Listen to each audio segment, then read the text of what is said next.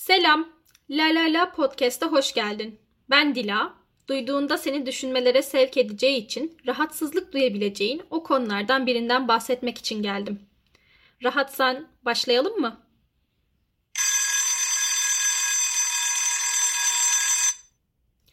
Stresten kalbimde çarpıntılar başladı. Az önce su gibi içip bitirdiğim kahveden de olabilirdi bu tabii ama zihnim beni yanıltmıyorsa stres ve zihinde biriken onca şeyin bana yolsu elektrik olarak geri dönüşü bu. Uzun yıllar boyu yazmakla meşgul olmaktan aşinayım artık. Biliyorum yazdıkça rahatlayacağım. Biliyorum ama o zaman neden oturduğum yerde kala kalıyorum? Zihnim çok dolu, neyi nasıl söyleyeceğim konusunda bile tereddütlüyüm biraz. Biraz da performans kaygısı var tabii. Kaygı, stres ve beklenti bir arada. Sanki hiç kimsenin tadına bakmak istemeyeceği lezzetsiz, kötü kokulu bir yemek gibi gelmiş salonumun ortasında duruyor. Ama ben kendi sınırlarını zorlamayı seven biri olarak ki burası kocaman bir soru işareti. Gerçekten sınırlarımın limitlerini bilmek için mi zorluyorum? Yoksa bu davranış paternini öğrendiğim ve aşina olduğum için, güvende hissettirdiği için mi devam ettiriyorum? Bambaşka bir konu. Her neyse şimdilik sınırları zorlamayı seven biri olarak diyelim. O yemekle aynı odada kalmayı bırakın, onun tadına bile bakmaya cesaret edebilirim. Çünkü zihnimde sınırlar konusunu bir kenara koymama sebep olacak bambaşka bir konu canlanır bu esnada. Her şeyi deneyimlemek arzusu. Hiçbir şeyi kaçırmadan yaşamı olabildiğince sunduğu her şeyle deneyimlemek isteği. İşte burada düğümleniyor, tıkanıyor her şey. Sınırların limitlerini görmek istemek bile aslında hiçbir şey kaçırmak istememekten ileri gelmiyor mudur? Hayatta kaçınılmaz olan bir şey varsa o da her gün yaşamaya uyanmaktır. Peki yaşamak nedir? Nasıl yapılır? Yaşıyor olmak için illa her şeyi ama her şeyi deneyimlemek ve her şeyin tadına biraz da olsa bakmış olmak mı gerekiyor? Yaklaşık iki sene önce Lizbon'a gece trenini okuyordum. Beni vuran, altını defalarca çizmek istediğim bir yer vardı her birimizin hayatının kendi çizdiğimiz birer portre olduğunu ve ölüm korkusunun ise bu çizilen portrelere son kez baktığımızda kullandığımız renkleri, çizdiğimiz şekilleri beğenmemekten kaynaklandığını söylüyordu. Söz konusu sınırlar ve aşımlar, limitler ve kaynaklar, hatta deneyimler ve anıları olduğunda o kadar karman çorman bir şey çizilmiş ki benim resmimde, anlamak ve anlamlandırmakta zorlanmayı geçiyorum. Sadece bir eylem kırıntısı olan bakmak bile zorlaşabiliyor bazen. Evet, böyle bir zorluk var, kabul ediyorum ama şöyle de bir durum var gibi. Tarihte olayları incelerken ve yorumlarken esas alınan bir kural vardır.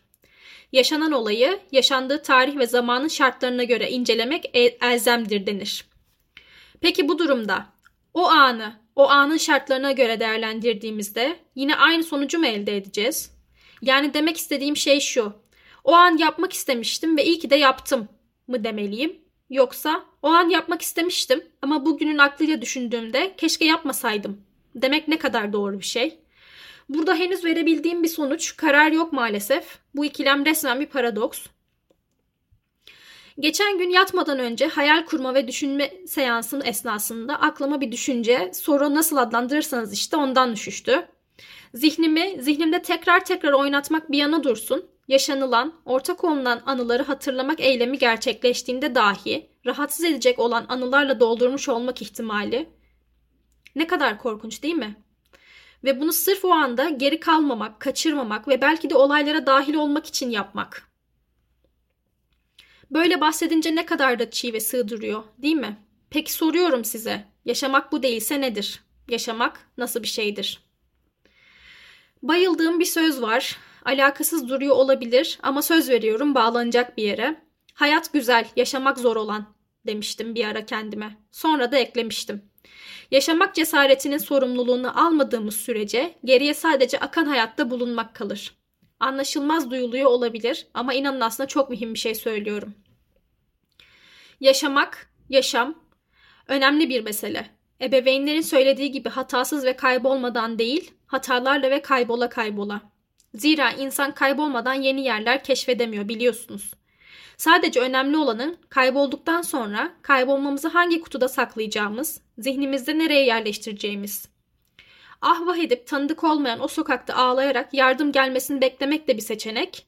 Ayağa kalkıp ağlaya ağlaya da olsa yürümeye devam etmek de. Geçtiğim sokaklardaki renklerin tümünü, hiçbirini kaçırmamış olmamak, olmamak adına absorbe edip kendi portremde izlerini taşımasına izin vermek de bir seçenek. Hoşuma gitmeyenleri seçmemek, istememek, cesaretini gösterip varlıklarını orada bırakmak ve kendime özgü marjinal portremi yaratmaya çabalamak da öyle. Seçim bana, seçim sana ait. Sen hangisini seçeceksin? Portreni dünyanın tüm renk, tüm her şeyiyle kopyalanmış resmine dönüştürmek mi? Yoksa onu seni ve yalnızca seni yansıtan o eşsiz sanat eserine çevirmek mi? Gördün mü bak, bir stres nerelere getirdi bizi. Ah, zihin, zihnim, tüm renklerinle, karmaşıklığınla, dolaşıklığınla seviyorum seni. Belki de stresim yaşamımda kullandığım, son zamanlarda seçtiğim renklerin bana uymamasından veya hoşuma gitmemesinden kaynaklanıyor. Şimdi daha iyi anlıyorum sanırım.